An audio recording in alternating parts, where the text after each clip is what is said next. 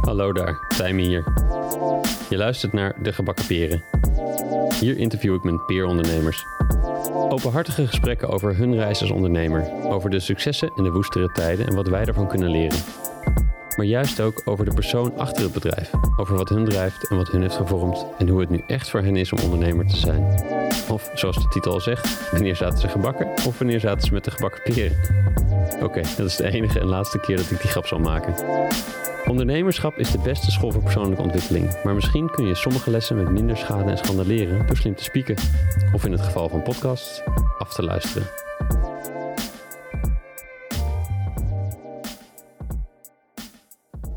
In deze aflevering is Jip de Ridder te gast. Jip is een van de oprichters van Common Easy, een alternatieve arbeidsongeschiktheidsverzekering voor ondernemers. Op functioneel niveau is het anders omdat niet de verzekeraar, maar je netwerk garant staat voor je inkomen. Plus in plaats van dat je je geld in de bodemloze put gooit, verspaar je het geld dat niet uitgekeerd hoeft te worden. En het is dus ook vele malen goedkoper.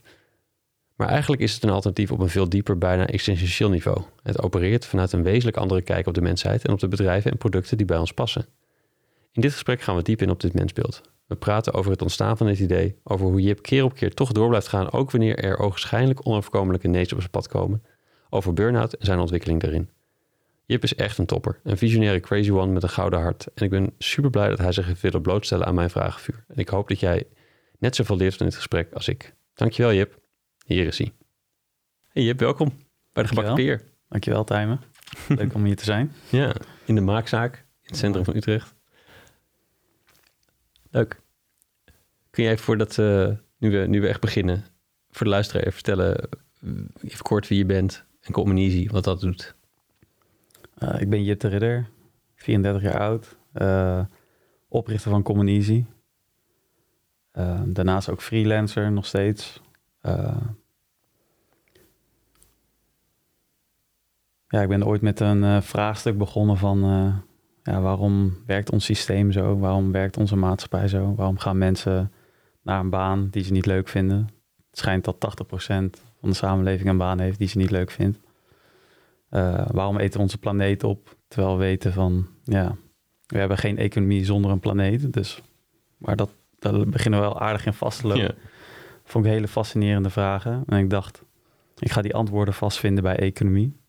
Dus ik heb economie gestudeerd hier in Utrecht en eh, sociale wetenschappen daarbij gedaan. Maar ehm, nee, ik kreeg daar niet de antwoorden die ik zocht. En die vond ik wel tijdens mijn tentamenweken dat ik uh, dan in één keer allerlei docus ging kijken, zoals uh, Zeitgeist. En die zette het in één keer heel mooi allemaal op een rijtje voor me. En toen dacht ik van, ha, het ligt niet aan mij. Want tijdens tentamenweken begon je eigenlijk iets anders te doen dan leren hoe je ja, tentamens? precies. Ja. En ik was zo'n student die dan de hele nacht doorleerde en dan één uurtje sliep en dan in een soort van slaaproes toch net dat tentamen haalde. Maar ik heb heel veel geleerd, maar vooral eigenlijk over mijn eigen, mijn eigen nieuwsgierigheid van ja, wat voor systeem hebben wij nou eigenlijk gaande met z'n allen en werkt dat eigenlijk wel voor ons of voor wie werkt dat eigenlijk? En um, ja, dan is internet natuurlijk fantastisch, want dat voedt je aan allerlei uh, theorieën en boeken en uh, interessante mensen die daar veel langer over nagedacht hebben. En um, ik kwam eigenlijk tot de conclusie dat ik uh, vooral een creatief persoon ben en dat ik gewoon op wil bijdragen aan een oplossing. En um, dus ik dacht, ik ga ondernemer worden en ik ga uh, impact maken met iets. Dus was ik gewoon ideeën aan het genereren. En um, toen had ik mijn eerste smartphone gekocht. Dit was in 2010. En dat was een iPhone 3GS met een nieuwwaarde van uh, 840 euro. En uh, ja, ik deed vaak een handstand in de kroeg als ik uitging. En sowieso altijd aan het geinen en kloten. As you do. As you do. Nog steeds. En um, het is goed dat de microfoon goed vast zit. Um, maar toen dacht van, nou, eigenlijk zou ik dat ding wel moeten verzekeren. Want ja, ik ben echt zo iemand die dat ding gewoon sloopt. Maar dat kostte me 10 euro per maand. En dat vond ik eigenlijk zonde van mijn geld. En toen ging ik een beetje rekenen als uh, ja, economiestudent. En toen een week later, toen uh, werd Hives een beetje populair in mijn vriendengroep. En toen dacht ik van, wauw, dit is geniaal. Maar jij zag bij dat rekensommetje al, wacht even, dit komt nooit uit. Nou, ik dacht, het komt niet overeen met mijn, eh, met mijn risico. Wat ik Mhm. zelf zie, dat, dat ik denk dat ik heb. Dus ik kan beter dat geld opzij zetten en dat sparen en dan gewoon een nieuwe telefoon kopen na twee of drie jaar. Maar ja, als ik morgen die handstand doen en mijn telefoon gaat door tweeën, dan heb ik het nu nodig. En dat is natuurlijk het hele rationeel van verzekeren. Maar als econoom, als economiestudent keek ik van ja, dit, dit matcht niet met mij. Dit is gewoon een slechte deal voor mij. En in Hive zag ik een alternatief. Ik dacht van, wat als we nou al die mensen bij elkaar kunnen brengen... in plaats van dat ze een, een foto delen van hun vakantie... delen ze de kosten van hun kapotte telefoon. En dat je het dan veel meer als een, een soort beehive... een netwerk van mensen die elkaar willen helpen, organiseert. Ehm, en dat klonk als een, soort van: oké, dit is een stukje techniek wat je, wat je moet maken. Maar inmiddels ben ik nu meer dan tien jaar bezig met het idee. En dat heeft me eigenlijk een hele zoektocht geworpen van. Ja, want hier begonnen de, de, de eerste, de, de, de oorsprong van de ideeën van wat later communistisch zou worden. Kun je daar Ja. iets over vertellen wat dat is? Ja, Communies is dus een, ehm, een, een, een netwerk, een social network, iets wat lijkt op LinkedIn. Maar dan met het idee dat we eigenlijk een deal maken met ondernemers als netwerk van... als jij ziek bent, dan help ik jou. Als ik ziek ben, dan help jij mij. En als we nou met een netwerk allemaal een klein bedrag overmaken, dan heb jij een inkomen. Dus dan kan je je huur betalen, je boodschappen doen. Misschien die psycholoog of die fysio die je nodig hebt om te herstellen. eh, je kat eten geven. Ehm, dus dan hoef je daar niet zorgen over te maken. Dus het is echt een alternatief voor verzekeren. Maar dan sparen we met elkaar. Dus als er niemand ziek is, dan blijf je gewoon eigenaar van het geld. En wat ik zelf eh, echt ontdekt heb, ja, mensen willen elkaar heel graag helpen. En juist als je, waar ik echt heilig in gelooft, als je elkaar met kleine bedragen helpt en je maakt echt impact in iemands leven. Dus iemand heeft gewoon de tijd om op adem te komen, tot rust te komen, bijvoorbeeld tijdens een burn-out, dat ik ook zelf heb meegemaakt trouwens. Ehm, ja, dan betekent dat zoveel in iemands leven. En dan kan jij met een klein beetje moeite doen. Dus eigenlijk eh, low impact, of eh, low effort, high impact Mhm. dat is gewoon de manier, denk ik, om de wereld in een eh, positievere richting te duwen. En dat doen we, denk ik, heel mooi met Communisie. Ja, dus, dus, dus prijstechnisch zit er een groot verschil met de klassieke verzekeraars. Dat je, ja, het is enorm veel goedkoper. Dus met die telefoons kwam ik er al achter. Ik ben eh, toen met mijn vrienden gestart. Gewoon een Excel-sheet, een Facebookgroep en eh, mijn eigen spaarrekening. En ik had ze zo gek gekregen om het geld in plaats van wat ze normaal voor een telefoonverzekering kwijt waren, om dat naar mijn eigen spaarrekening over te maken. En ik beheerde dat dan. Totaal niet loesje dit. nee, oké, helemaal WFT-proof dit. ja. En, ehm, eh, maar zo kon ik wel de menselijke dynamiek eh, bestuderen.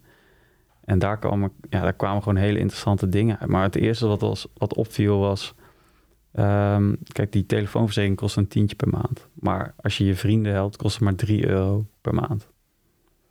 Dus, dat, Ja, dus per maand spaar je 7 euro. Ja. En als je dat dan gewoon oppot, dan, ja, dan heb je in één keer na een paar jaar heb je toch best een leuk bedrag. Maar als je dit voor ondernemers gaat doen, voor een arbeidsongeschiktheidsverzekering, ja. ja, dan gaat het over veel grotere bedragen. Dus dat loont echt. Ja, ja, en je zegt, je spaart het, dus het gaat niet weg. En wat, eh, bij de verzekering is het eh, eind van de maand sowieso weg. En bij jullie blijft het staan. Ja, ik heb sowieso een beetje een soort hackersmentaliteit. Dus ik wil dat, dat ik techniek kan begrijpen en dat ik het uit elkaar kan halen en dat het voor mij werkt. Mhm. En dat, ik wil dat heel graag met geld doen. Dus ik wil heel graag dat eh, eigenlijk alle financiële producten die je gebruikt, dat, dat je echt voelt dat het voor jou werkt. Dus eh, ook het geld bij Common Easy is altijd van jou. Of het wordt gebruikt om mensen in jouw netwerk te helpen. En dan zie je ook dat jij goed doet met jouw geld. Ja. Dus het wordt niet belegd, het wordt niet eh, stiekem aan iemand anders gegeven. Nee, het is gewoon van jou. En eh, het mooie is van, ik, ik ging eh, economie studeren. En in mijn eind eerste jaar brak de financiële crisis uit. Dus wij, voor mijn gevoel zat ik op de voorste rij van... wij bespraken gewoon elke week die financiële crisis. En eh, ja, ik verbaas me daar nog steeds over. Maar eigenlijk alle economen weten hoe die crisis ontstaan is... en waar het aan ligt en wat er moet veranderen. Maar ik kan je vertellen, die bankiers die we nu hebben... of misschien niet meer, ik weet het eigenlijk niet... dat gaat geen verschil maken. Mm. En dat, ik vind het heel interessant om zeg maar eh, naar, op systeemniveau naar problemen te kijken en dan eigenlijk op elke laag even in te zoomen. En hoe je dan eigenlijk als individu het verschil kan maken om zeg maar, zo'n systeem eh, te kantelen. Ja, dus hoe, hoe doen jullie dat met Communisie? Nou, wij bieden dus eigenlijk een, uh, een community, een netwerkalternatief voor producten die uit de markt komen. Dus wij, wij bieden, wij geven jou eigenlijk als ondernemer de keus van oké, je kan jezelf verzekeren, dan ben je het geld kwijt en ben je afhankelijk van het oordeel van de verzekeraar en onder hun voorwaarden, onder hun kleine lettertjes. Maar je kan er ook voor kiezen om uh, um, interafhankelijk te zijn van, met de mensen om je heen. Dus ik help jou, jij helpt mij. En uh, communicatie faciliteert in die spelregels daarin. En dan kunnen we elkaar helpen. En dat is veel goedkoper. Maar dat vraagt wel net een andere mindset. Dat vraagt wel in dat je de mensen om je heen vertrouwt. En dat je daar ook bereid bent om daar aan te werken eigenlijk. En um, ik vind het bijvoorbeeld heel mooi dat Rutger Bregman het boek geschreven heeft. Uh, de meeste mensen deugen. Volgens mij al sinds de kerst uh, de bestseller van Nederland. En het is een enorme pil. En ergens vind ik dat heel hilarisch. Ja, of hij doet het goed.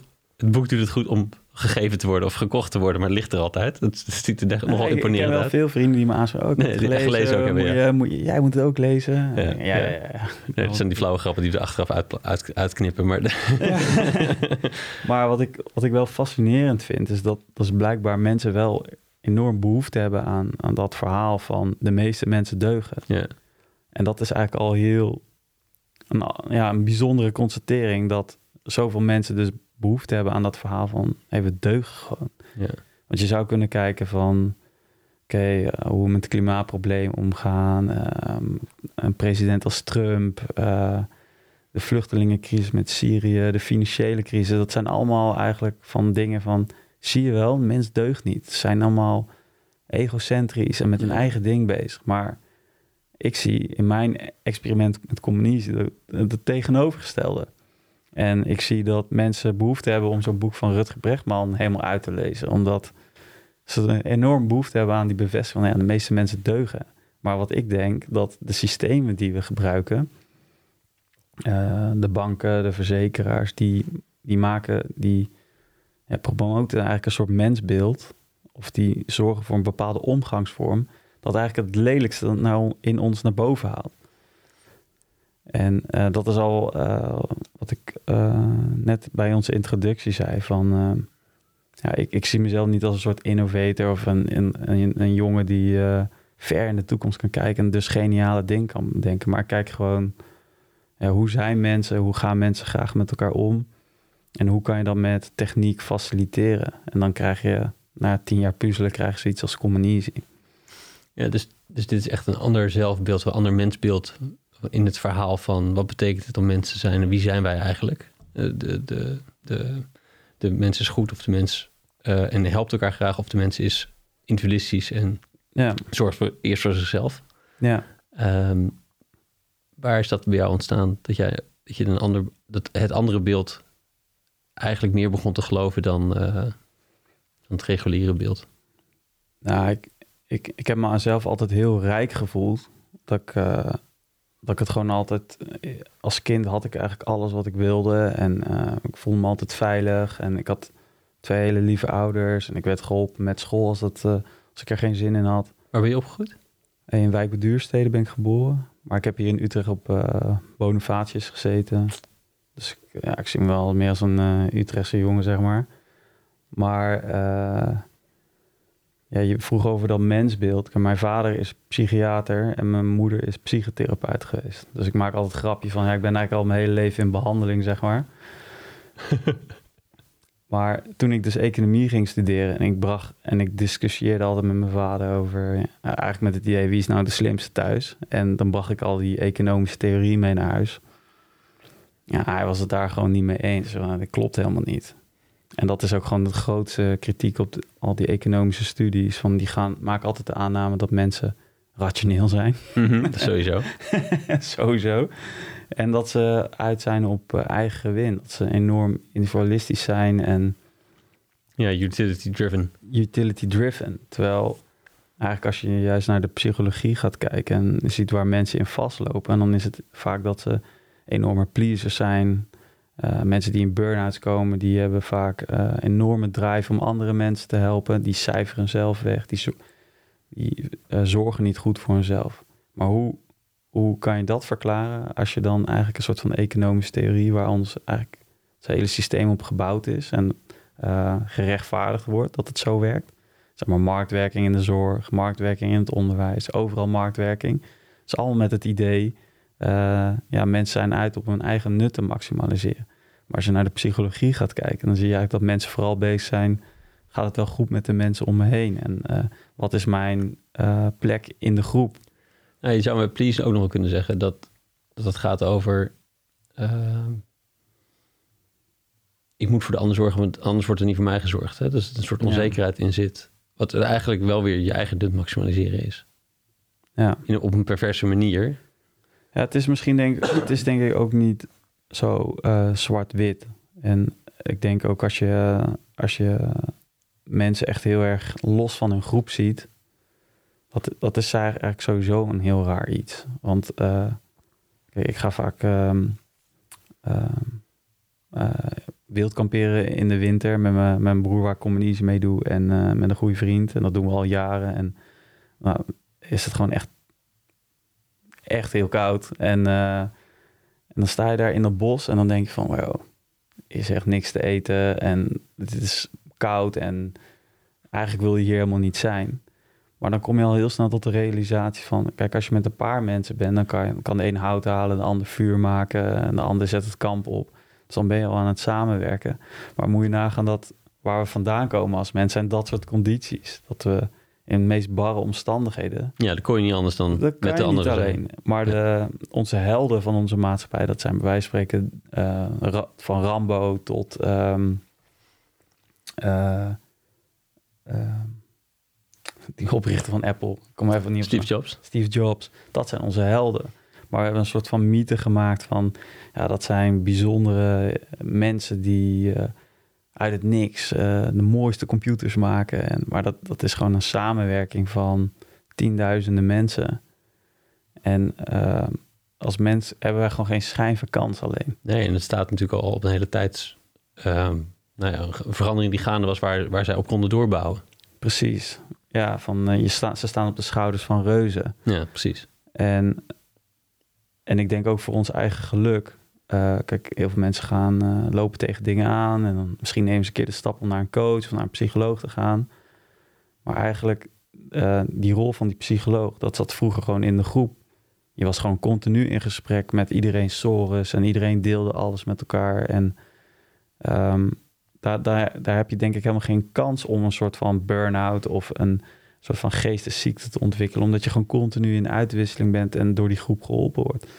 Maar dat als je alleen in een appartement woont en je bent alleen verantwoordelijk voor jouw job, jouw taak op jouw bedrijf, of misschien nog zelfs erg, je bent zelfstandige mm -hmm. en je zit alleen op kantoor. Yeah. Dat is veel alleen. Maar dat, dat is niet waar we, waar zijn we niet op geprogrammeerd. Nee, precies. Dus dat is weer terug naar wat, uh, wat, je, wat je zei. Ik ben een innovator, ik wil terug. Maar ik bouw gewoon iets voor wat wat voor mensen werkt. Voor, voor echte mensen werkt. voor echte mensen, ja. Ja, die deugen en die bij elkaar horen in plaats van los. Ja, en die ook floreren als ze in een, in een groep zijn uh, die hun rug heeft en die hun uh, steunt om meer uit hunzelf te halen. Omdat de groep ook weet, als Stijmen op zijn beste is, dan is het ook meest waardevol voor de groep. Ja. Dus we, wij zien heel veel dingen heel duaal in tegenstellingen. Maar ja, dat is eigenlijk een beetje een dood. Ja, van als ik jou help, dan heb ik minder. Ja, precies. Zeg maar, als ik jou help, gaat het ten koste van mij. Ja. Maar als ik het leuk vind om jou te helpen en jij doet het beter, op wat je ook doet, omdat ik jou help, uh, daar profiteer ik ook van. Want als groep staan we sterker. Ja. Als, uh, en um, wat ik ook begin zei uh, van ons praatje, voordat we dit gesprek begonnen, van het is eigenlijk heel paradoxaal. Van ja, leven nou in een individuele maatschappij of in een collectieve maatschappij. Maar ik denk dat je alleen echt een individu kan zijn als je daar ruimte voor krijgt. En daar heb je gewoon veiligheid van een collectief of van een gemeenschap voor nodig. En dat, dat gaat van veiligheid tot uh, rechten, uh, tot, tot mensen je gewoon accepteren voor wie je bent. Ja. Ik hoorde vanochtend uh, Charles Eisenstein zeggen, dat er in sommige talen het woord exist besta- bestaat niet. Want je kan niet op zichzelf bestaan. Nee. Dus ik, ik kan niet bestaan. Althans, niet, niet zonder de rest. Ja. Dus dan in, in de taal bestaat het zo. In sommige talen bestaat het niet om het individueel uit te drukken. Juist. Nou, exist, volgens mij betekent ook letterlijk... ehm, ehm, eh, je, je, je treedt ergens uit. Dus je, je, je valt op. Je, ehm, je staat buiten, eh, buiten een geheel, zeg maar. Zouden we moeten opzoeken. Zouden we moeten opzoeken. dus zeg maar een beetje het idee van eh, eh, boven het maaiveld uit, Ja, uitsteken. Ja, bestaan. of zo. Ja. Dus je bent communitie gebouwen. Mhm. Hoe ging dat? Ja, dat was wel een, eh, een aardige rollercoaster. En als ik er nu op terugkijk, dan denk ik van... Ik had eigenlijk heel zo zwaar onderschat mijn eigen, hoe, hoe dit verweven was met mijn eigen persoonlijke ontwikkeling. Mm. En ik heb eh, economie gestudeerd en ook veel vakken juist gericht op, eh, ja, op bouwen van business of, en innovatie. Je zat al je hele leven in therapie. Ik zat al mijn hele leven in therapie en het was eigenlijk gewoon eh, een soort van... Ja, nu achteraf, dan snap ik het. Maar ik dacht eigenlijk ook veel meer aandacht moeten geven aan vanaf het begin om zelf veel serieus te nemen. Want ik merk gewoon als ik zelf lekkerder in mijn vel zit, zelf eh, stappen maak in mijn ontwikkeling, Want hoe zag dat eruit? gaat met me mee. Ja, precies. Dus door goed voor jezelf te zorgen, Ja. dan pas ik aan het bedrijf werken. En hoe, hoe, hoe pakt dat uit in de praktijk? Nou, nu heb, nu heb ik... Ik ben Communize gewoon eh à la lean startup gewoon begonnen. Dus ja, wat, waar zit het grootste risico? Nou, dat zit in eh, hoe die mensen dat met elkaar gaan doen. Kunnen mensen dit überhaupt met elkaar? Dus ik heb een... mijn masteronderzoek heb ik over het broodfonds geschreven. Dus ik heb een onderzoek gedaan... ehm, hoe, welke design principles moet je hebben als gemeenschap... om goed met elkaar te kunnen samenwerken. Mm. En daar heb ik het werk van Eleanor Ostrom voor gebruikt. Ja, ehm, Van de comments? van de Commons. Eerste vrouw in de, die een eh, Nobelprijs in de economie heeft gewonnen. En die heeft dat gekregen voor haar werk. Dat aantoont dat communities, gemeenschappen bijzonder goed in staat zijn om eigenlijk hun eigen dingen te managen. En dat kan zijn eh, waterbronnen, olie, eh, bos, weiden, eh, een festivalterrein. Ehm, het is eigenlijk eindeloos. Misschien zelfs een aanrecht in, in een kantoortuin. Nee, dat is dan weer onmogelijk. Dat kan Dat- echt dat niet. denk je dat het onmogelijk Dat kan is, dus weer echt niet. Dat, dat ligt dus aan eh, welke spelregels je gebruikt. En als je daar dus bewustzijn in brengt, dus dat je goed gaat nadenken als groep van... oké, welke spelregels hebben we eigenlijk nodig om met, met elkaar dit, dit aanrecht goed te managen? En eigenlijk alle traditionele economen zeggen, nou dat kan niet. Wat jij nu ook zegt, van ja, mensen nut maximaliseren. Nou ja, als ik, als ik Dus één ding weet dat niet gemanaged kan worden, is het aanrecht. dus die ditje een eh, vaat. En, eh, Uh-huh. Maar dat, dat is waar als je het bij één ronde houdt. Maar als je week in, week uit bij dat aanrecht komt en het is een, een bende... Mhm. en eh, jouw klanten komen langs bij je kantoortuin... en denken van, ah, die- die timer, dat kan geen serieuze eh, professional zijn. Want eh, kijk hoe zijn aanrecht erbij staat, bij wijze van spreken. Het is ook het verschil tussen finite en infinite games. Als Ja, het, als het precies. één keertje gaat, dan, dan inderdaad, dan, dan denk Ja. je, waarom zou ik? En op een gegeven moment heeft iedereen een eigen belang erin om het... Ja, precies. Dus dan ga je weer naar reputaties kijken. En ja, daar kan, daar kan, maar dat zijn dus eigenlijk allemaal elementen waar je. Er zijn dus een aantal elementen waar je aan kan sleutelen. En eh, dus dan zie je dat mensen eigenlijk heel goed in staat zijn om zelf hun eigen dingen te organiseren in, in een gemeenschap, in een netwerk. Ja, Zolang er maar eigenlijk een baas van reputatie is. en dat is een soort key beginsel om Ja, en communicatie. Moet kunnen communiceren, er moet reputatie zijn en er moet bewustzijn, hoorde ik je zeggen. Ja, en er moet een, ehm, er moet een bewustzijn van... oké, wij wij, wij doen dit als gemeenschap met elkaar. Ja, En er moet duidelijk zijn wie er wel bij hoort en wie niet. ja, ja. Ja, ja dat is wel een expliciete afspraak soms, moet dat zijn. Ja, dat, dat ligt ook een beetje aan natuurlijk waar het over gaat. Kijk, bij dat aanrecht is het overduidelijk...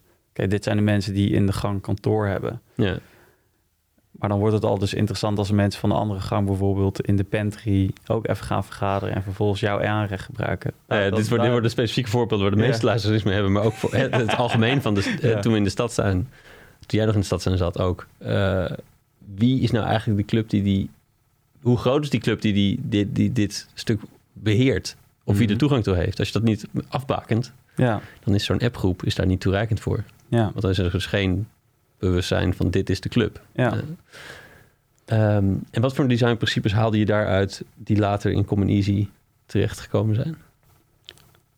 Nou, bijvoorbeeld dat iedereen eigenlijk eh, inspraak moet hebben over wie er gebruik mag maken van de pot eigenlijk. Dus ehm, bij Communies heeft iedereen een eigen spaarrekening. Ja. En als er iemand geholpen wordt op Communies, dan, dan zie je dat een deel van jouw rekening wordt gebruikt om iemand te helpen. Maar dan heb je dus ook het recht om bezwaar te maken. En dan kan je dus bezwaar maken en dan komt dat bij Communies terecht. En dan gaan wij hoor wederhoor doen. En dan gaan wij kijken van, eh, is dit bezwaar gegrond? En eh, op die manier heb je dus eigenlijk altijd inspraak dat jouw, jouw inbreng goed gebruikt wordt. En dit klinkt dan eigenlijk al misschien wat negatief van eh, controle of sociale controle eigenlijk. Maar wij zien eigenlijk, als het eigenlijk allemaal goed gaat en je hebt een, ehm, die reputaties zijn goed, dan zie je eigenlijk dat mensen elkaar heel graag willen helpen. Als ze maar, als maar niet overvraagd worden. Dus als je elkaar met kleine bedragen helpt, dan is eigenlijk de impact, het verschil dat je maakt, groter. En daarmee het plezier wat je ervaart van, oké, ik help iemand. En dat kost mij eigenlijk relatief heel weinig moeite. Ja. Dan is het leuk. En daar, daar proberen wij onze missie van te maken. Van, ja, de meeste mensen deugen, laat elkaar gewoon helpen. Met goede spelregels kunnen we dit gewoon zelf. En dan hebben we geen dure verzekeraars nodig. En we hebben ook geen overheid nodig die ons verplicht om in een of ander eh, verplichte arbeidsongeschiktheidsverzekering te stappen. Ik heb, ik heb het idee als ik hier op doorvraag dat je weer dat ik een volgende rant losmaak. Ja, renten kan ik wel, zeker. Ehm je zei net ook de, de ehm, zolang je niet overvraagd wordt. Dus dat is nog wel een, een dingetje voor. Het, is, dat, is dat nog misschien een voorwaarde voor deugen? Dat er niet te veel stress is en overbevraagd zijn? Hoe bedoel je overvraagd? Nou, je, je zei, hè, zolang je niet overvraagd wordt als, in, als, als persoon in het netwerk, dan, dan is het prettig juist om te geven. Want dat, dat, dat doet ook voor de gever doet dat een hoop.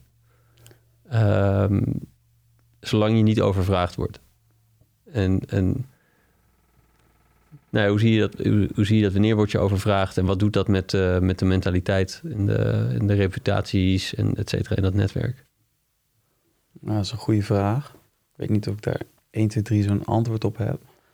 Maar ik denk, een, wat mijn visie daarop is van... Kijk, je moet, we zijn met z'n allen verantwoordelijk om overvloed te creëren. En als die overvloed er is, dan kan heel veel. Ja, En mensen weten donders goed zelf of ze te veel of te weinig eh, vragen. En het beeld wat we over het algemeen in ons hoofd hebben zitten, is dat er overal rotte appels zijn die er continu op uit zijn om iedereen te belazeren, het systeem eh, te gamen. Maar eigenlijk als je het verhaal gelooft, de meeste mensen deugen. en volgens mij ook wat jij ziet eigenlijk in de En wat ik praktijk. dus eigenlijk ook zie in de praktijk. En ik kan zo nog een verhaal vertellen. De eerste keer dat ik dat heel duidelijk zag. Ehm, dan, dan, komt dat, dan komt dat eigenlijk wel goed. En dan creëer je die overvloed ook. Want Hmm. mensen hebben er zelf ook allemaal belang bij dat het geheel werkt. En eh, heel veel systemen, juist ook eh, als je het over eh, natuurlijke grondstoffen hebt. Of over milieu, gaat het juist fou- fout. Als je die verantwoordelijkheid weghaalt bij mensen. Mm. Dus op een moment bijvoorbeeld, als we teruggaan naar de stad zijn en ehm, eh, ehm, het aanrecht bekijken. Ja. Op het moment dat er een schoonmaker is, dan zal je zien dat mensen eerder geneigd zijn om hun handen ervan af te trekken en van, ja, het is de verantwoordelijkheid van de schoonmaker. Of het is de toch? verantwoordelijk van de, van de, eh, de conciërge. Mhm. Of, eh, terwijl als het heel duidelijk is van, ja, dit is ons eigen pakje aan. En als het vies is, dan is het vies voor ons. En Ja. er is niemand die dat gaat opruimen voor ons. Dan zal je zien dat iedereen ook eerder geneigd is om die verantwoordelijkheid te pakken. Ja, eh, mooi. Ehm, ja, want ik kan me voorstellen, dit zijn wel de, de advocaat, of de, de skepsis of de advocaat van de duivel vragen die je vaak krijgt. van wacht eens eventjes. Maar ook de, ook de machthebbers en de belanghebbers. En dat is ook wat Rutger Brechtman eh, in zijn boek aanhaalt. Ik heb het niet gelezen trouwens, maar ik ken wel veel van zijn studies die hij aanhaalt. En hij zegt ook van ja, als er iemand belang bij heeft dat mensen een gevoel hebben van die buren van mij die deugen niet, of die mensen op straat die uh, daar moet bang voor zijn, dan zijn het wel de mensen die het nu organiseren en er belang bij hebben dat zij hun structuren, hun Mm. bedrijven, hun dingen overeind kunnen houden. Want daar verdienen ze geld aan. Ja, voor Als- werkt het nu. Als eh, iedereen vanzelfsprekend elkaar zou helpen en ehm, er wordt iemand ziek en zoals het vroeger in de kerk ging, we gaan met de pet rond en eh, hier heb je een bedrag en eh, we zijn er voor je. Dan, zouden de verzekeraars geen business hebben. Verzekeraars kunnen alleen bestaan met de garantie dat we bang zijn voor elkaar, dat we elkaar wantrouwen en dat we bang zijn Ja. dat het leven ons allerlei dingen over, dat overkomt. Ja, ik spra- sprak een eh, kennis van me die eh, haar vriend, of uh, nou, zo kort, een beetje ingewikkelde bedoeling, maar die woont in Ecuador en, en, en, hij kon zijn huur niet meer betalen, want eh, pandemie en hij zit in de horeca en ehm, Juist. ehm, dus wat ga je doen? Ja, wij denken, ja, de overheid fixt wel wat voor me. Ja. We hebben dit geoutsourced. Dit, dus wij, wij nemen geen verantwoordelijkheid meer zelf, Ja, omdat we het weggelegd hebben bij de schoonmaker van ons, namelijk de overheid. ja. Ehm, hij zei, ja, nee, ik, al mijn vrienden hebben ingechipt. Allemaal, allemaal een beetje. Eh, en volgende maand probeer, zie, ik, zie ik het weer. Het is niet per se heel lange termijn goed geregeld nog. Hè. Dat is ook lastig in, in een tijd van chaos. Maar ehm, de eerste reflex daar is van... eh, ja, nee, dat doen vrienden en Ja. familie. Die doen dat. Ja. Ehm, dus dat is, wel, dat is ook een heel, heel cultureel verschil ook. ja, wij hebben die dingen allemaal eh, geformaliseerd en ehm, grote instituties over, ja, voor gebouwd die verantwoordelijkheden Ja. overnemen, maar daardoor dus ook wegnemen bij mensen. En wat ik zelf een heel eh, krachtig ehm, eh, studie vind, is dat ehm, er was een tornado of een orkaan, tropische storm, en die raakte zowel Cuba als Florida. Mhm. Celstorm is even krachtig. Eh, Cuba is praktisch eh, ja, tweede wereldland, zoals we dat noemen. Eh, Florida, ja, first world. Ehm, ja, jij begint te grijnzen, maar Ja, ik moet denken aan de huidige tijd in Florida... Ja. waar het, als het ergens hard, hard gaat, COVID-technisch, is het daar. precies. Maar dat, wat het interessante is, dat die storm die raakte Cuba en een paar uur later ook Florida. Mhm. In Cuba waren er geen doden gevallen. En in Florida waren er geloof ik 80 of 130 mensen overleden. En waar zat het verschil in? In Amerika spijkerden mensen hun eigen huis of een villa dicht, stapten in de auto, reden naar de volgende staat Mhm. en pakten hun eigen spullen, eigen hachie en weg. In Cuba eh, keken ze gewoon in de buurt als community van... Yo, zijn er nog mensen die alleen zijn? Eh, zijn er mensen die niet hun huis hebben dichtgespijkt? Dus die hebben gewoon als community voor gezorgd dat iedereen veilig was. Ja. En in Amerika bleven er dus mensen achter die niet weg konden... of de middelen niet hadden of het eh, niet op tijd eh, wisten. En die kwamen te overlijden. Maar dan zie je dus dat een, een land met minder middelen... die eigenlijk eerder door de storm werd getroffen... geen slachtoffers heeft. En in Amerika met veel meer middelen... en ook eh, staatsorganisaties zoals FEMA... Mhm. die, eh, die trokken gaan aan het kortste eind. Ja, ja. En dat het verschil is community. Mensen betrokken bij elkaar zijn en naar elkaar omkijken. ja, want in beide landen deugen de mensen eigenlijk ook. Hè? Dus in beide landen Ja. zie je genoeg mensen, of in ieder geval veel mensen, die, eh, die wel naar de ander kijken. Ja, Alleen maar de, spelre- de spelregels maken het verschil. Ja, En ik geloof gewoon heel erg in dat in de tijd van internet, dat we nu de kans hebben van oké, als de meeste mensen deugen, laten we daar dan onze spelregels ook op gaan inrichten. Mm. En laten we die rotte appels eh, met slimmere spelregels buitensluiten. Of ze helpen, want vaak zijn dat eigenlijk ook op een bepaalde manier slachtoffers. Of ehm, we incasseren dat gewoon. Omdat we dat, dat de prijs is die we graag betalen voor meer vrijheid, meer transparantie en meer vertrouwen in, in de mensen om je heen. ja, ja. ja de, de uitzondering is een heel slecht beginsel om de regel op te maken natuurlijk. Maar, dat, maar de verleiding is er wel altijd. Ja. Dat zie je ook nu in hoe onze politiek altijd, zeker met de media, dan is er een incident en dan staan de politici in de rij om ah, dit eh, wetsvoorstel, dit.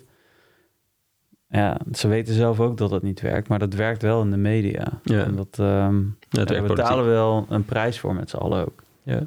Zeg maar, als je kijkt naar Ik geloof dat een onderzoek uitwees dat in Nederland 30% van de beroepsbevolking is bezig met het direct of indirect controleren van andere mensen. dus het hele controlesysteem van rechters, pol- politie, camera's, installateurs, advocaten, een hele lijst wat allemaal gebaseerd is op wantrouwen. Hmm. Dat kost ons ontzettend veel geld. Ja, ja. Ja. En die hoef je niet allemaal weg te doen natuurlijk, maar de, de, Nee, de- het is zo'n bak. Het is een enorme bak en er wordt ook heel veel eh, geld aan verdiend. Ja. En ik zie dat ook bijvoorbeeld met vliegvelden bijvoorbeeld. Dat- Als je een mooi voorbeeld hebt. Volgens mij is 30% van je reistijd is, is, Ja. gaat hierover. Ja, precies. Ja. Ja. ja, zo probeer ik de hele tijd naar de wereld te kijken. Van hoe kunnen we aan die spelregels een beetje hacken, tweaken, zodat het voor ons allemaal werkt. Even terug naar jouw reis als ondernemer. Eh, je Mhm. beschreef net al dat het een, ehm, een achtbaan was om uh, te bouwen zoals het is. Ehm, kun je eens wat meenemen in die reis en de, de, de ups en downs die, daar, die daarin plaatsvonden? Ja, zeker.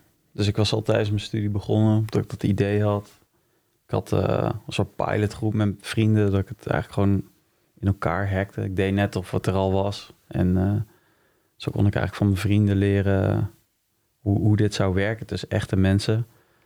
Ehm, na mijn studie heb ik massaonderzoek gedaan over broodfonds, met die eh, comments, over die eh, design principles. Ehm, toen nog voor de grap bij Achmea gesolliciteerd om daar een tijdje achter het scherm mee te kijken. Heb ik een half jaar gedaan. Bij een ehm, incubatieprogramma gezeten van eh, Utrecht Inc. van de Universiteit Utrecht, die eh, start-ups eh, begeleidt. Daar kwam ik eigenlijk achter dat het niks voor mij was. Wat merkte je daar dan? Nou, ik, ik was nog gewoon helemaal niet eh, eigenlijk klaar voor om het echt te vermarkten. In de zin van, oké, ik heb een product en let's go.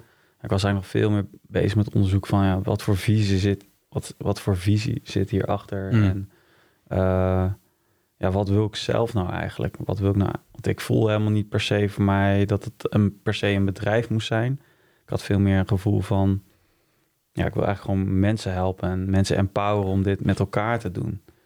En eh, ja, ik was natuurlijk al zelf ook een beetje, eh, ja, beveld, gebruik ik nu het woord, omdat ik met die commons bezig was. En die zeggen van, ja, eigenlijk kan alles als community. Dus ga je dat dan als soort van hypercommercieel bedrijf Voor benaderen? een dan? incubator was je al helemaal verziekt. Voor een incubator was ik inderdaad helemaal verziekt. En ik kreeg ook een mentor. En die kwam uit de financiële industrie. Mm. En eh, ja, ik grapte van, ja, maar jij bent van de dark side. en zo voelde dat voor mij ook. was dit gesprek één? Dat was een lekker begin in Dat was een lekker begin, maar hij moest er wel heel erg om lachen. Mm. En eh, hij vond het daardoor ook des te interessanter. Van, ja, als je iets nieuws wil doen, heb je ook een ander... Ja, kan je niet vanuit hetzelfde bewustzijn doen, eh, zoals die be- bekende quote gaat. Ja. Ehm, dus dat was wel een interessant begin. En uiteindelijk ben ik gewoon heel blij dat mijn broertje, eh, die studeerde een jaar later naar mij af. En die, eh, die eh, sloot bij me aan eigenlijk bij Combinatie. En ja, Florian. Florian inderdaad. En ik had, daarvoor was ik met een ander team bezig. Maar die liet eigenlijk al de hete kolen door mij uit het vuur halen. En die hadden zelf gewoon een baan. Dus daar had ik uit, dat was eigenlijk mijn grootste les van die incubator. Van je moet een goed team hebben. Mm. En toen ging ik met mijn broertje verder. En ehm, ja, mijn broertje die heeft zichzelf programmeren geleerd. En ehm, ja, die heeft het gewoon gebouwd wat ik min of meer bedacht had. En wat uit die eh, lessen kwam met die, ehm, met die eh, vrienden van me, waar we onze telefoons mee verzekerden. Want ik hield dan om de maand, twee maanden, hield ik soort van brainstorm sessies. Dus ik kocht pizza en eh, bier. En dan zaten gewoon tot twee uur s'nachts over verzekeringen te praten. Ja, dat was gewoon super lachen. En dat, dat vond ik wel echt heel, heel tof. En uiteindelijk toch snel in een soort van netwerk gekomen van eh, ja, meer een beetje die hacker culture. En, eh, en die mensen hebben me heel erg geholpen in het gedachtegoed eh, te polijsten eigenlijk. En uiteindelijk heb ik de stap gemaakt ehm, nadat ik wat geworstel had met de Nederlandse bank. En Vertel meer. nou ja, je kan je voorstellen, je kan natuurlijk niet zomaar geld gaan parkeren van andere mensen op je eigen persoonlijke rekening. Dus dat was voor ons eh, al een zoektocht hoe we ons daar doorheen manoeuvreren. Ja, oké. Dus ehm, ja, wat doe je dan als je eigenlijk niet weet hoe het volgens de wet moet? Maar je bent eigenlijk zo nieuw. Ja, je valt niet onder... Je bent geen verzekeraar, je wilt het ook niet zijn. Maar wat ben je dan wel? Ja. En uh, dus ik had gewoon in al mijn naïviteit... had ik gewoon een, uh, een, een plan geschreven, een plan van aanpak. En dan naar de Nederlandse bank gestuurd. Van, uh, yo mensen, ik wil de verzekeringsindustrie opblazen. En dit is mijn plan. Uh, dat is een subject, me... subject line ook. ja, dat was mijn onderwerpsregel. Uh, kun je me helpen van hoe ik hier doorheen moet manoeuvreren? En bij hun gingen alle alarmbellen af. En, en wat doen ze dan? Ze negeren je gewoon. Hmm. En uh, dus ik kon elke week drie keer bellen, mail sturen. En uh, ja, ik kwam gewoon niet verder dan de communicatiemedewerker. Nee. Uh, ja, dus dat, dat leek een doodspoor. En wij waren zo van, ja, je moet gewoon steeds een stapje maken, gewoon bootstrappen. Dus we hadden onze eigen spaarrekening dan. Nou, gaan bij de Triodos een bedrijfsrekening met een stichting. Nou, die hadden ons meteen door van, nou ja, wat jullie willen ermee gaan doen, dat, dat, dat kan niet volgens de WFT. Je had er wel een meer luisterend oor, maar nog steeds niet een ja, goedkeuring. die zagen wel potentieel van hoe we dat wilden doen. Maar die dachten van, ja, dat, dit, we willen wel dat jullie dit netjes regelen. Ja. Dus toen liepen we daar weer op vast. En toen, ik ging in toen de tijd heel veel naar die Bitcoin meetups. Omdat daar gewoon, uh, ja, nog een plek was om illegaal geld te stallen. Ja, dat, dat, dat, zou mogelijk, dat zou heel goed passen bij ons. Maar dan moet je eigenlijk weer twee concepten uitleggen. Van Mhm. je hebt verzekeraars niet nodig en je kan alternatief Ja, geld gebruiken. Ja. En het, was al best wel een uit, het is- het is al best wel een uitleg, hè? Dus Ja, niet- nog steeds Ja. eh, zijn we daar nog steeds eigenlijk eh, heel erg mee bezig om het gewoon eh, ja, echt spot on uit te leggen. Ja.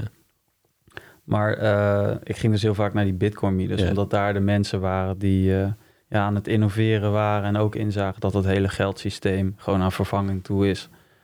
En eh, daar kwam ik de oprichter van Bits for Freedom tegen, dat is een advocaat en die zet zich heel erg in voor eh, privacy. En ik vertelde mijn verhaal en die zei van ja, maar de Nederlandse bank is gewoon een overheidsinstelling en die hebben de plicht om binnen tien weken te, te reageren. Als ze dat niet doen, dan kan je ze in gebreken stellen.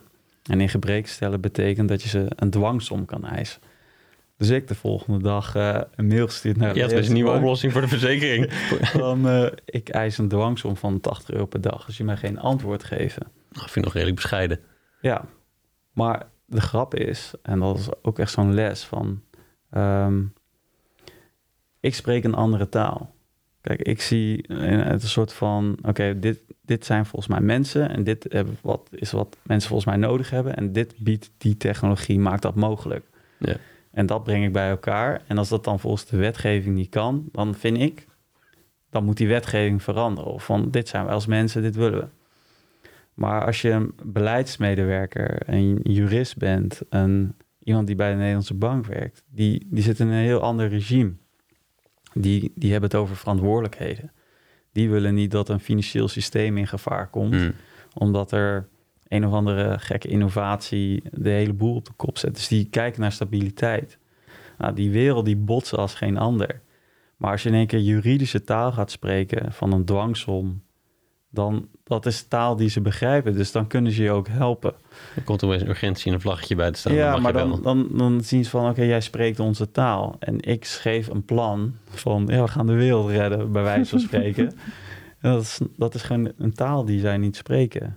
Ik heb heel erg de behoefte om dit plan uiteindelijk in de show notes te kunnen terug te laten lezen. Ja, ik, ik- als ik ga graven, dan heb ik het wel ergens Ja. staan. Maar... Hoe is het uiteindelijk afgelopen? Die, die...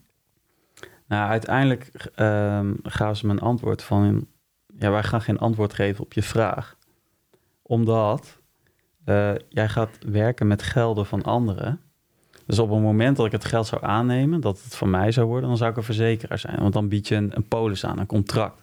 Jij geeft me geld en dan neem ik jouw risico over. Ehm, maar Commonize werkt fundamenteel anders. Het risico blijft bij jou. Wij helpen jou met sparen. En we zorgen Ja. ervoor dat er mensen zijn die jou helpen als het, eh, als het fout gaat. Ja, en dus toen? En wat er dus toen gebeurde, dat de Nederlandse bank zei van... oké, eh, je hebt een bankvergunning nodig. En aangezien wij niet denken dat jij in staat bent om een bankvergunning eh, te organiseren... wat ook trouwens ontzettend moeilijk is... ehm, en ook ontzettend veel geld kost... omdat je gewoon bij wijze van spreken zoals ik het van Bunk begrijp. Die, eh, die hebben zes mensen fulltime twee jaar lang opgezet om zo'n bankvergunning te organiseren. Ik weet niet of je weet wat een uurtarief is van een eh, financieel specialist in wetgeving. Maar wel gokken, ja. dat, dat loopt aardig op. ja. Eh, dus zij dacht van ja, forget it, weet je wel. En toen dacht ik van oké, nice. We weten in ieder geval wat we moeten regelen en waar ze geen antwoord op hebben. Dus jij zag dit niet eens als, een, als, een, als iets negatiefs. Je had, ah, Ja, ik ik in zag ieder het geval als een soort validatie van... oké, ze kunnen het niet verbieden waar we mee bezig zijn. Anders hadden ze dat wel gezegd. Maar ze, ze hebben twijfels over hoe die gelden parkeren. En toen gingen we kijken naar, oké, hoe doen andere bedrijven dit? En toen kwamen we uit bij eh, Free Record Shop. Die, die verkoopt giftcards. ja, ja. Dus jij geeft 50 euro aan de toonbank van. Jij Dan krijgt blijft die een- 50 euro. Waar blijft die 50 euro? Ja. Jij krijgt een plastic kaartje terug. Die geef je aan een vriend cadeau. Maar stel nou dat Free Record failliet gaat. Dan wil je eigenlijk wel bij dat geld komen. Stel. Stel, Ja. dat is gebeurd. Dan kom je dus bij eh Intersolve, dat is een Nederlands bedrijf dat gelden parkeert. Een eh, elektronische geldinstelling. Ah, En die, die bieden dus als dienst aan geld parkeren. Ehm, en toen dachten we, nee, waarom kunnen we datzelfde systeem voor giftcard, beltegoed, OV-chipkaart... waarom kunnen we dat niet gebruiken om geld tijdelijk te parkeren... totdat je het voor jezelf gebruikt of iemand in je netwerk mee helpt. ja. En toen zijn we gaan kijken naar, naar Intersolve. En daar zijn we uiteindelijk niet uitgekomen. En toen zijn we naar eh, Frankrijk gegaan. En daar eh, eh, hebben we MangoPay gevonden. En die, ja, die zeiden, ah, super tof, dit gaan we doen. En zodoende hebben we het, gelegali- ja, kunnen we het legaal aanbieden. Maar dit is, zeg maar, dit is gewoon een proces van bijna twee jaar geweest. En als je dan net afgestudeerd bent... Ja, en toch heb jij je niet klein laten krijgen. Want de, de gemiddelde, de meeste mensen die wij ondernemer noemen zijn zelfstandigen. Ja, Die vinden een klant en die kunnen aan de bak. ja, Ja, dus dat is, het is niet makkelijk, maar redelijk terecht toe recht aan. ja, Ehm, ja, jij moest wel even doorzetten. ja.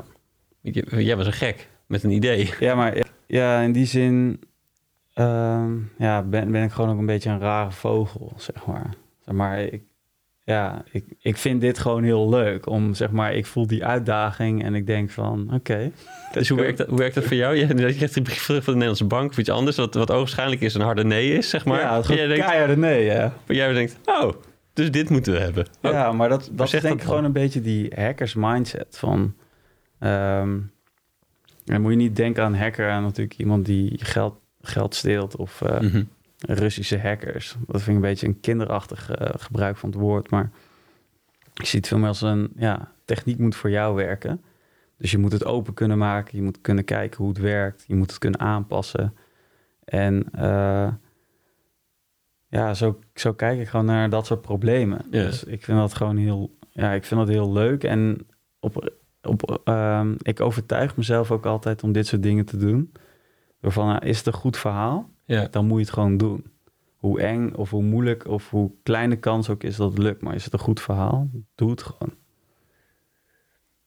ja, maar ook dus als je een paar keer eh, grote hobbels tegenkomt, dan blijft dat bij jou dus nog steeds van, doe dan gewoon. Ja. Ja. Ja, Vind ik wel maar dat, bijzonder. dat is wel bijzonder. Maar het is ook, ik zou het ook niet aanraden per se. Want het, Als in, jij ik zou heb anderen dit- Ik bedoel dat je de Nee, anderen dit ik niet zou zou niet aanraden. gauw andere mensen verleiden om te doen wat, hoe ik het doe. Want ja, dit is gewoon mijn weg. En kijk, ik, ehm, eh, ik heb ook veel geïncasseerd daardoor. Ik ben, ben, ben hier al bijna tien, of ben al langer dan tien jaar hiermee bezig. Maar ik heb, ik heb nog nooit voor een baas gewerkt eigenlijk, zeg maar. Ehm, maar dat brengt ook heel veel onzekerheid. En ook heel vaak eh, dat mensen aan je vragen, waar ben je nou mee bezig? En dat, dat je het dan niet, dat je het dus vervolgens niet kan uitleggen. Of dat je ze niet kan overtuigen en je gaat toch door. Ja, dat, dat is een manier van leven. Dat, ja, ehm, dan moet je eigenlijk wel heel ze- zeker zijn van, of bij je gevoel staan van, dit klopt gewoon voor mij en dit is gewoon wat ik ga doen. Omdat ik hier gewoon uiteindelijk heel gelukkig van word. Maar dat is wat het verschil is eigenlijk. Jij kan het niet niet doen of zo. Of jij- dit geeft jou zoveel voldoening dat het... Ja, ik, ik, heb, ik heb veel om hu- hulp gezocht en gevraagd. En kijk, van wat zijn nou de mensen die passen bij mijn manier van kijken en die mij willen helpen. Dus ik ga heel veel ondernemers zeiden van klop je niet bij uh, verzekeraar X aan. Weet je wel, die zijn ook bezig met innovatie. En uh, ik heb ook wel eens op LinkedIn, dan werk gerecruit. Zo, ja, we hebben dezelfde droom. En dan van, je kent me niet eens. Je hebt alleen mijn LinkedIn profiel gekeken. En die zeggen al dat je mijn dromen kent. Dat, en uh, ik krijg daar gewoon ook een soort van allergische reactie mm -hmm. op. Maar um, ja. Ja. Ik zou, ik zou het niet aanraden aan andere mensen. Maar ik zou alleen aanraden als jij voelt dat je iets gewoon moet doen, dan zou ik er wel gewoon vol, ja. vol voor gaan. Hoe, uh, hoe ben jij, waar ben je gegroeid de laatste die jaren dat je ermee bezig bent? Wat, wat zie je als je zelf voelt? Stel je kijkt vijf of langer terug en je, je, je kijkt naar jezelf als, eh, vanuit nu. Mm -hmm. um, wat van jezelf zie je dan waar je, wat je een beetje doet gniffelen van, oh god, dat was je vroeger? Nou, ik kon het vroeger ook wel vanuit een soort boosheid doen. Omdat ik dan zag van, dat ik gewoon eigenlijk ook heel gefrustreerd was van... Ja joh, werkt de wereld zo, dan ga je al die stenen omdraaien... en dan zitten er nog meer kakkelakken onder, weet je wel. En dan komt maar geen eind aan aan al die ellende en corruptie... en dan en ook met die financiële crisis, weet je, je zit er bovenop en je denkt van, wow, hier zijn we gewoon met z'n allen super afhankelijk van. En dat klopt gewoon niet, het deugt gewoon niet en Ja. het klopt gewoon niet bij het mensbeeld wat ik heb. En we lijden daar eigenlijk ook onder. Ja, Eh, en dat, ja, daar kan, je, daar kan je terecht boos over zijn. Maar dat op een, je moet op een gegeven moment gewoon leren van... ja, je moet die boosheid omzetten in ja, dat het productief wordt. En het heeft geen zin om als boze man ergens op een, op een, eh, op een podium te staan. Ik heb wel eens gehad dat mensen me dan gingen door... van, ah, dat klopt helemaal niet. En, eh, en dat, op het moment dat ik merkte dat mensen twijfelden aan mijn intentie, dan werd ik link, zeg maar. Maar dan laat je eigenlijk eh, kennen. En ik heb nu veel meer geleerd van, kijk, dit is gewoon wat ik wil maken. En ik word er gewoon heel gelukkig van als ik merk dat ik een stap dichterbij kom. Zeg maar, daar word ik gewoon het gelukkigst van. Dus waarom zou ik eigenlijk met andere dingen bezighouden? Dus ik probeer me leven zoveel mogelijk inrichten dat ik dit gewoon dichterbij kan brengen. ja, ja. En dat is gewoon gekke werk, maar ik wo- word er toevallig gelukkig van. dus ik doe dat gewoon lekker. Ik ben gewoon super eigenwijs daarin. ook. Ja, ja. En wanneer, is je eigenwijs te, gewa- eigenwijsheid te veel? Of zit die wel eens in de weg? Ja, zeker. Want ehm, ik- kijk, ik, heb, ik ben vorig jaar had ik een, zat ik in een ja, burn-out. Ik heb me drie maanden ben ik gewoon volledig uit de running geweest. Omdat ik gewoon zelf volledig voorbij liep. En het jaar daarvoor had ik dat eigenlijk ook al gedaan. Ja, Toen lag ik er ook drie maanden uit. ja, En eigenlijk de tweede keer, dus vorig jaar dat me dat overkwam, toen dacht ik wel van... Oké, dit, dit heeft eigenlijk niet, niet meer te maken met de hoeveelheid werk dat ik doe... of hoeveel, hoe erg ik dit project probeer te, te dragen, zeg maar. Maar dat heeft gewoon met mij te maken. Van ik trek deze, dit, dit trek ik aan. Ik creëer deze realiteit dat ik in een jaar tijd mezelf twee keer overwerk. ja. Dus ergens klopt daar niet. En toen ben ik eigenlijk... eh, de tweede keer had ik dat verhaal ook eh, op Communies ingediend. Dus werd ik twee maanden gesteund door het netwerk. Eerste keer heb je het niet gedaan. Eerste keer heb ik het niet gedaan. Omdat ik... ehm, ja, de dag van... Het is niet nodig, ik red me wel of zo. Mhm. Die drempel is natuurlijk enorm. Zeker, het is sowieso een enorm- enorme drempel om hulp te vragen. Maar zeker als oprichter van dit geheel. En ik zag het toen ook als een soort van zwakte. Van, eh, ook een soort van zwakte van het systeem. Zelfs de oprichter bezwijkt eronder. Maar juist doordat ik met mensen om me heen ging praten die bij Communie zaten, die zei dan van. Een meisje wilde me interviewen, die journalist is en bij Communies. Ja, ik brak gewoon, ik kwam bij dat interview aan, ik brak gewoon bijna in tranen uit. Ze vroeg, hoe gaat het met je? ik brak gewoon in tranen uit. Ja, nu kan ik er wel lachen. Maar toen brak ik in tranen uit. En toen zei ze van, gozer, wat doe jij hier? Weet je wel, ga, ga naar huis, ga slapen. En eh, volgens mij moet jij gewoon even drie maanden of zo niks doen. En eh, ja, dat zette bij mij wel een knopje om van, oké, het is tijd om even dit te laten. En even mezelf op één te zetten. ja, ja. Want af en toe voelde, voelde ik me ook gewoon eh, ja, een soort van slaaf van mijn eigen ideeën eigenlijk. Dat, dat je, je, ja, je, hebt zo'n enorme drive en dat, daar maak je gewoon alles aan eh, ondergeschikt. Dat, wat, dat gebeurde er voor jou? Dat je, ja, wat, ja, hoe werkte dat? Slaaf zeg je? Nou ja, zeg maar, eh, ja, ik was er gewoon altijd mee bezig. Altijd over aan het nadenken. Al die radertjes uh, bleven me draaien om uit te vogelen van ja, hoe gaat dit verder, de volgende stap. En ehm, ja, ik heb nu gewoon, wat ik nu gewoon anders doe, is dat ik, me, dat ik gewoon inzie, het is gewoon een marathon. En ik, het liefst zou ik het in één keer uitsprinten. Maar dat kan niet, omdat het is een marathon. Nee, fitte, fitte jongen, maar dat gaat je niet lukken. Ja, precies. Dus je moet gewoon rust houden. En uh, die rust zorgt ervoor dat, je, dat het ook leuk blijft voor jezelf. En dat je ook uh, inspiratie opdoet. En nu merk ik elke keer, elke doorbraak die ik met Common Easy had, was eigenlijk op een moment dat ik er totaal niet mee bezig was. Echt, dat het echt uit een hele andere hoek kwam waarvan ik het uh, aan zag komen. Ja. En ik denk dat dat heel veel uh, mensen die willen creëren en ondernemers, dat die erachter komen van, ja, je bent eigenlijk veel productiever als je dat in een staat van rust doet en uh, niet, over, niet vol van stress staat.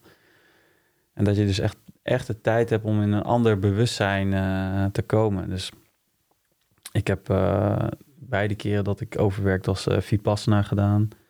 Dus voor de mensen die het niet kennen, het is een tiendaagse stilte meditatie. Ja, daar werd ik gewoon het gelukkig, zo gelukkig heb ik me nog nooit gevoeld tijdens zo'n uh, meditatieretreat. Maar dan mag je niemand aankijken, niet praten, geen notitieboekje, geen telefoon, niet eens sporten.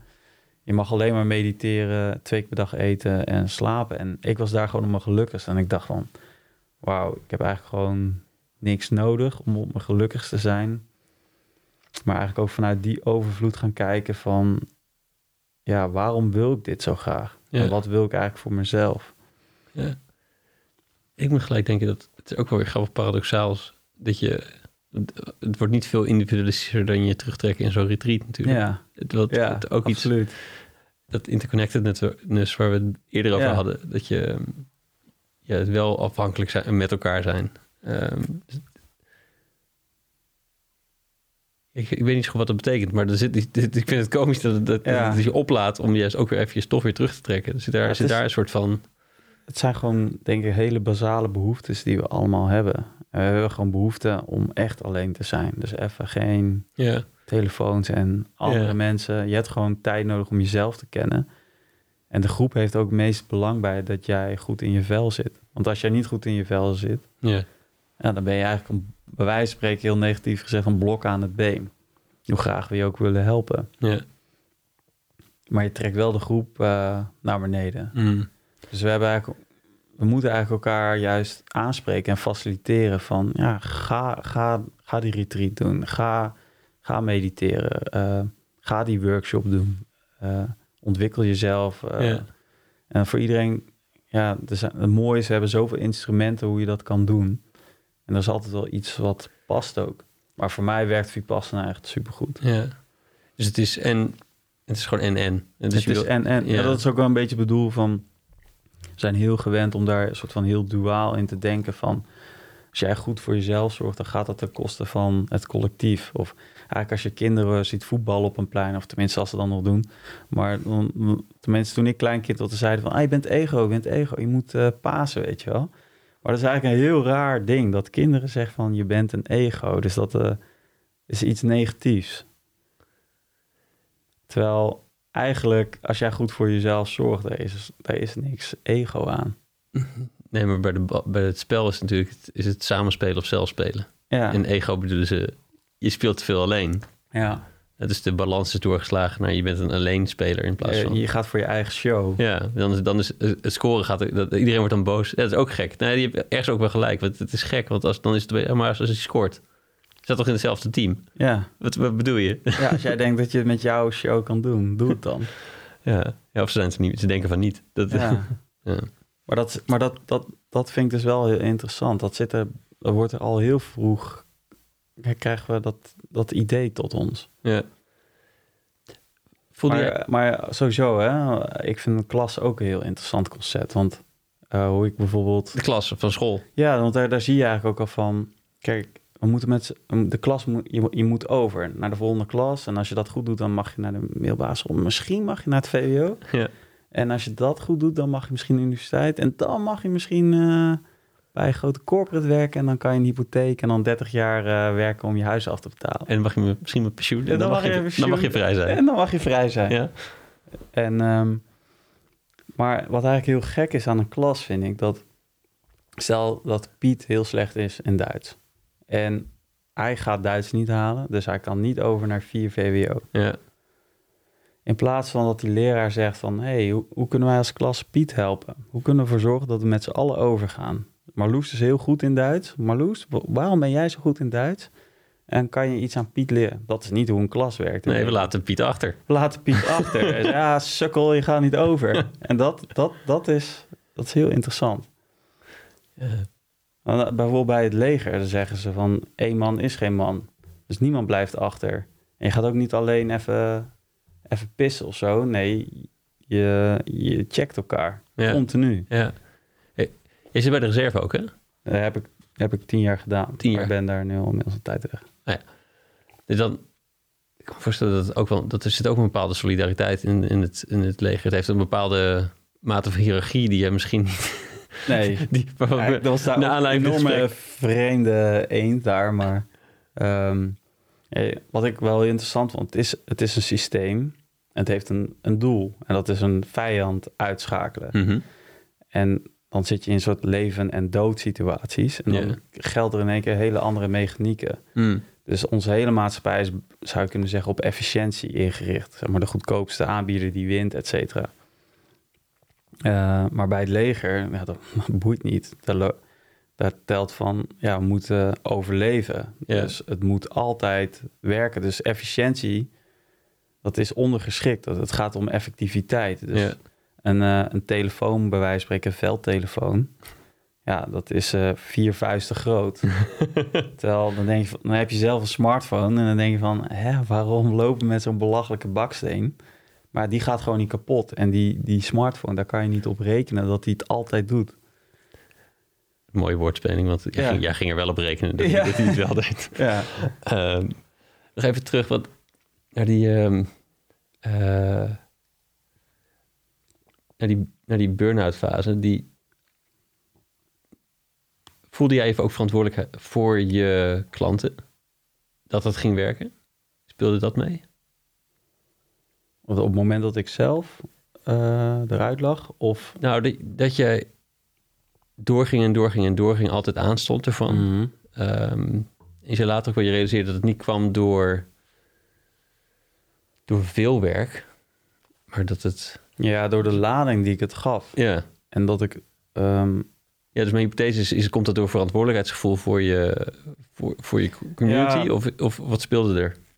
Kijk, ik ben, ik ben op een missie, ik heb een drive. En ik wil me daar zelf, mezelf daar niet in teleurstellen, maar ik wil ook niet onderdoen aan die, aan die missie. Dus ik wil niet zeg maar de, de zwakke schakel zijn dat die missie niet lukt. Ja, En dat is natuurlijk een continu appel om alles te geven eh, wat je hebt. Dus Ja. eigenlijk ondernemen met een passie, of met een drive, is superleuk. Maar het is ook levensgevaarlijk. Omdat het is eindeloos wat je daar aan kan doen. En ehm, wat ik eigenlijk door die twee keer dat afgelopen jaar heb geleerd, is van dat ik daar veel meer routine in bouw. En veel meer prioriteit maak van. Kijk, ik moet gewoon ontspannen dingen doen en ik moet gewoon opladen en ik moet met vrienden zijn en ik moet eh, vooral veel buiten in de natuur zijn. Dat is het moment dat ik oplaad en, en daar ook vertrouwen dat als ik eh, tijd niet aan communicatie besteed, ja, dat ik eigenlijk nog waardevoller ben. ja. Maar dat, dat voelde ik nooit. Nee. Dus ik ging maar gewoon eindeloos door. Nee, ik, ik, ik hoor wel eens van de hack van... ehm, nou, los van het feit dat je tijdens je workout... als je goed voor jezelf ook heel veel kan doen. Dat je, je Ja. gaat dan een podcast luisteren. Ja, Ehm, maar ook dat je het als dat je het jezelf overtuigt om het te doen, omdat je dus gaat zien dat het effectief is. Of dat je ziet dat het ook productief is. ja. Waardoor je het eigenlijk paradoxaal ook weer een beetje onderuit haalt. Dus het is Ja. namelijk helemaal geen ontspanning meer geworden daardoor. Je bent dat- nog steeds aan het werk. Namelijk, dat- ik ben nu aan het werken aan mijn fitheid, zodat ik dat kan doen. Ja, dat, ja. Dat, maar dat zie je, dat, dat, die worsteling zie je bij heel veel mensen. En dat vind ik zelf ook nog wel interessant. En eh, zeg maar in hoeverre, om, bij mij lag de sleutel van, ja, hoe, hoe ben je nou, is jouw idee waardevoller dan, dan jij jezelf waardevol vindt? En uiteindelijk kwam ik tot de conclusie van... Ja, ik moet mezelf echt veel meer gaan waarderen. Want dat idee wat ik heb, dat is eigenlijk maar een klein deel van uiteindelijk van wie ik ben. Maar ik had dat door de, al die jaren mee bezig te zijn en door al die hobbels... ik mezelf gewoon een soort van geprogrammeerd van... Ja, dit is wat ik ben. Ik ga dit in de wereld zetten en ik ben daaronder geschikt aan. Maar uiteindelijk moet dat idee mij ook gelukkig maken. En uh, ik word heel gelukkig als mijn idee andere mensen gelukkig maakt. Dus dat, zeg maar, eigenlijk waar we het net over hadden van... jouw geluk gaat ten koste van mijn geluk. Mhm. Dat is gewoon zo erg niet waar. Maar dat hebben we zo vaak wel in ons hoofd zitten. En daar deed ik zelf net zo hard aan mee. En ik heb eigenlijk nu geleerd van... als ik gelukkig ben, kan ik meer aan mijn idee werken... en dan kan ik daarmee andere mensen geven. En ja, de conclusie die ik ook nu uittrek van... ik definieer nu succes aan de mate in hoe je het terug kan geven. Ja. En dat hoeft niet met een goed doel te zijn. Dat kan ook gewoon met aandacht of met de kleinste dingen kunnen, kan dat zijn. En iedereen kan dat, denk ik ook. Ja, ja, mooi. Hoorde ik je ook zeggen dat, dat als Common Easy niet lukt, dan lukt jij niet? Ja, dat had ik eerst wel in mijn hoofd zitten, ja. Ja, precies. Nee, dat, dat is niet dat, heel- dat en dit nu je les is, maar dat... Dat zat, heel, dat zat ook heel diep. Ja. En, dat vind ik, en dat vind ik nu ook het tof aan ondernemers. En dat merk ik ook dat ik daarom ook heel, eh, een mooi gesprek eigenlijk altijd heb met ondernemers. Omdat als je zelf niet coherent bent, dus als je niet echt doorhebt wat jou, waar je voor wakker wordt, waar, waar je energie van krijgt, dan gaat jouw bedrijf ook geen succes worden. Hmm. Dus dat, eh, ehm, zeg maar, je bent zo verantwoordelijk voor je eigen succes. En daardoor ontkom je niet aan om aan jezelf te werken. En helder te krijgen wat jij nou eigenlijk wil met je bedrijf of wat je ook doet. Ja, ja. En dat is zo anders dan ehm, als je in loondienst bent. Want dan, dan word je toch... Ik zeg niet dat je niet gedreven kan zijn als je in loondienst bent, maar eh, je, je, ja, er zit toch best wel een barrière tussen. Of de, je hebt veel minder verantwoordelijkheid voor dat succes. Je deelt dat al. Of je bent ja. je hebt een opdrachtgever of een werkgever of een eh, eigenaar die dat allemaal voor jou bepaalt. Nu de gewetensvraag dan. Ehm, als het succes van onderneming inderdaad afhangt van jouw ontwikkeling, Ja. wat heb, wat heb jij de komende jaren te ontwikkelen dan, Jip? ja, dat is een hele mooie vraag. Zo had ik het eigenlijk nog niet bekeken. Maar ik merk wel dat ik er he- nu heel veel plezier uit haal om, ehm, om dit sowieso te manifesteren. Dus als ik, ik, ik manage mezelf nu heel erg op de input. Dus ik stop vandaag vijf gefocuste uren in Easy. En ik kijk niet meer naar, oké, ik wil deze resultaten, want dat is eindeloos en dan ben ik afhankelijk van anderen. Maar dit is mijn input. En als ik dat doe, dan, dan kan ik met voldoening naar mijn dag kijken. En dat, dat werkt voor mij heel goed. Ehm, maar jouw vraag specifiek van, ja, eigenlijk als Common Easy niet slaagt, dan zou het kunnen betekenen dat je eigenlijk jezelf niet genoeg ontwikkeld aan je ontwikkeling hebt gedaan. ja als, dat, als die causaliteit zo werkt, zoals jij schetste. Nou, kijk, ehm, die filosofie die ik nu een beetje aanhoud, van je moet je man, jezelf managen op je input en op je processen. Dat is wat je onder controle hebt. Mhm. Maar de resultaten, dat, ja, dat is in een context van 10.000 dingen. Ja, En daar kan je niet verantwoordelijkheid over nemen. Maar over je intentie, over je processen en wat je daadwerkelijk aan input erin stopt, dat wel. ja, En ik merk als ik dat gewoon heel duidelijk zelf uitschrijf, de avond en de dag erna daarmee aan de slag ga, ja, dat ik me, me elke dag met heel veel voldoening afsluit. ja. En dan, en dan kan je die marathon volhouden. En dan kan je die marathon volhouden. Ja. Ja. Dus, het- en dus wat, is de, ehm, wat is de visie voor de komende jaren voor Common Wat hebben jullie te doen? Ja, we zijn nu heel erg bezig om onze boodschap veel compacter en eigenlijk al die ruis eruit te halen. En daar, daar, ja, blijkbaar hadden we daar gewoon ontzettend veel tijd voor nodig. Ja, Omdat, eh, ja, kom- ik zie communicatie als een levend iets eigenlijk. Het is iets wat tussen mensen plaatsvindt. En dat maakt het soms ook heel moeilijk om het nou echt concreet te maken van, ja, wat is het nou? Het is geen stoel of het is geen koffie van eerlijke bonen en... eh, Nee, dan is het als koffie, maar dan eerlijk of met een andere smaak. Of het is een stoel, Ja. het, het- je kan erop zitten, maar dan ook met dit. Maar dit is iets wat we met elkaar doen uiteindelijk. Ja. En eh, ja, een soort spelregels. Maar je vervalt heel gauw in een soort van... ehm, ja, het is een app. En die app doet dit en dat. Ja. Maar, Ja, je hebt niks om aan te ankeren. maar dat, dat, dan schieten we eigenlijk onszelf heel erg tekort, zeg maar. Maar wat is het dan wel?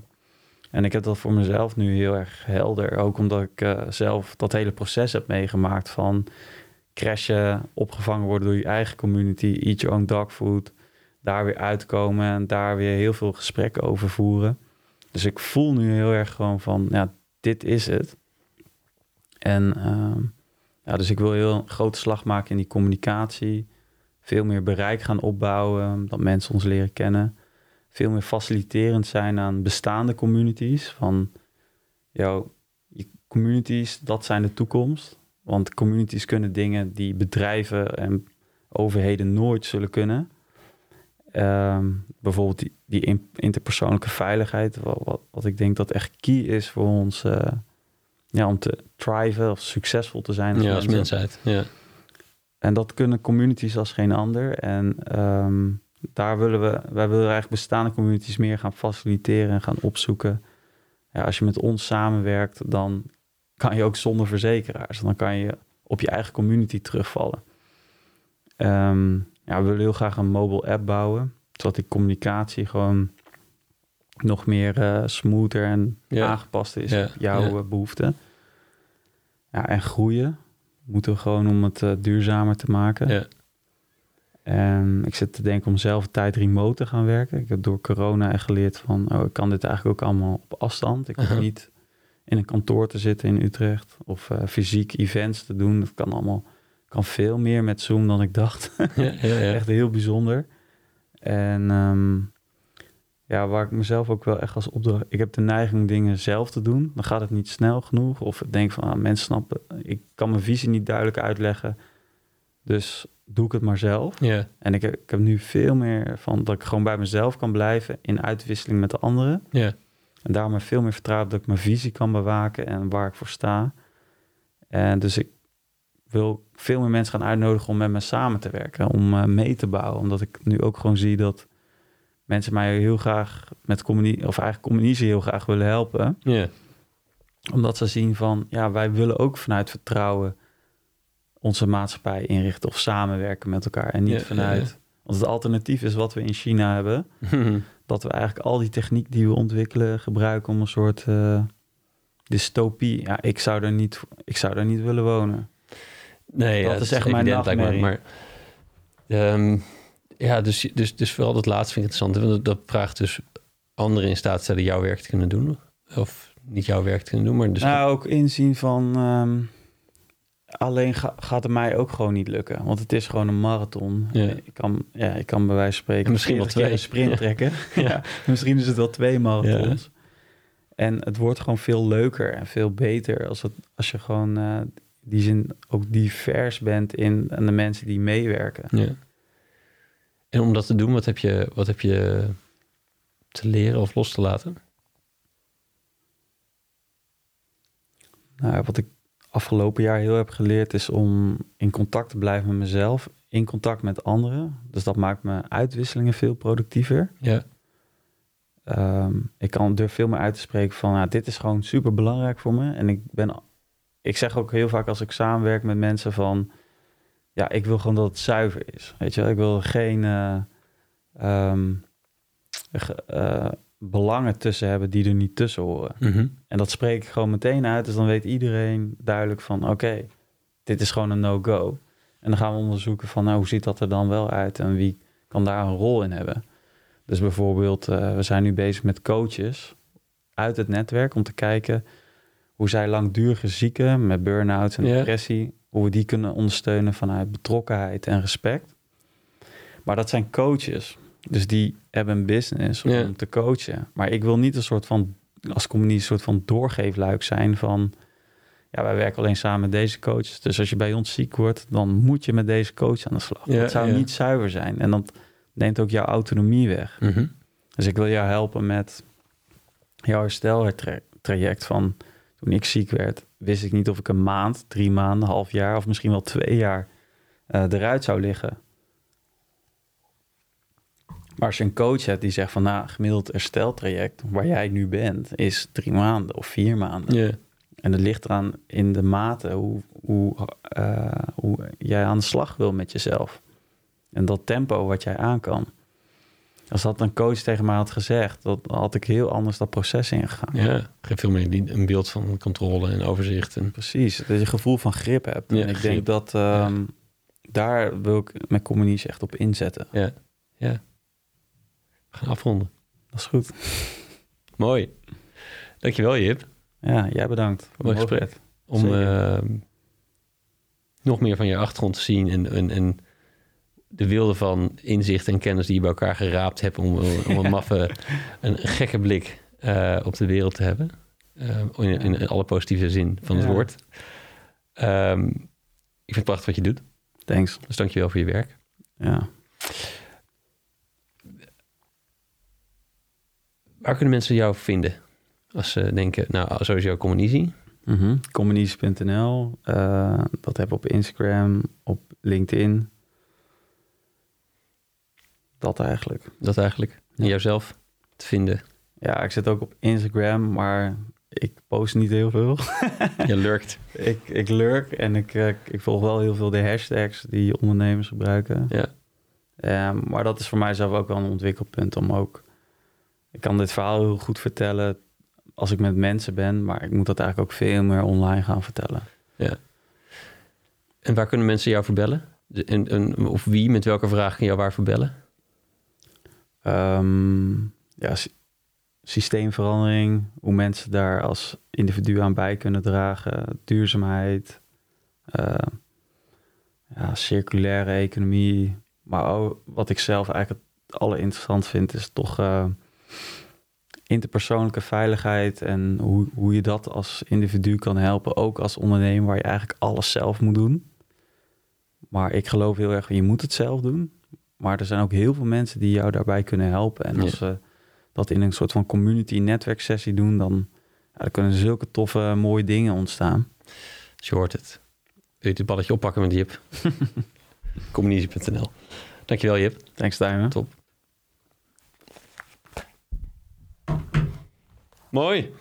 Zo. Reality. Reality, ja. Nice, man. Lekker. Mag niet,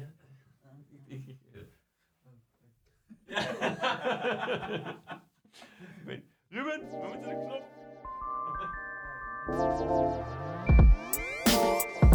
Ja, dat was hem alweer. Dankjewel voor het luisteren. Wil je zeker weten dat je de volgende aflevering ook vindt? Abonneer je dan op de podcast. Je weet hoe dat werkt in de app die je gebruikt.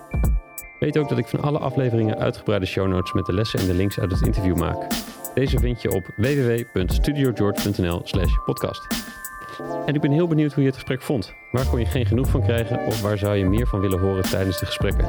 E-mail me op tijmen.studiogeorge.nl Als laatste, na elk interview werk ik één inzicht uit in een korte blog. Die stuur ik met liefde naar je inbox, gepaard met wat links die me inspireerden die week. Meld je aan voor dit Espresso Shot strategie op www.studiogeorge.nl slash shots of strategy. Allemaal aan elkaar. Heb een goede dag en tot de volgende.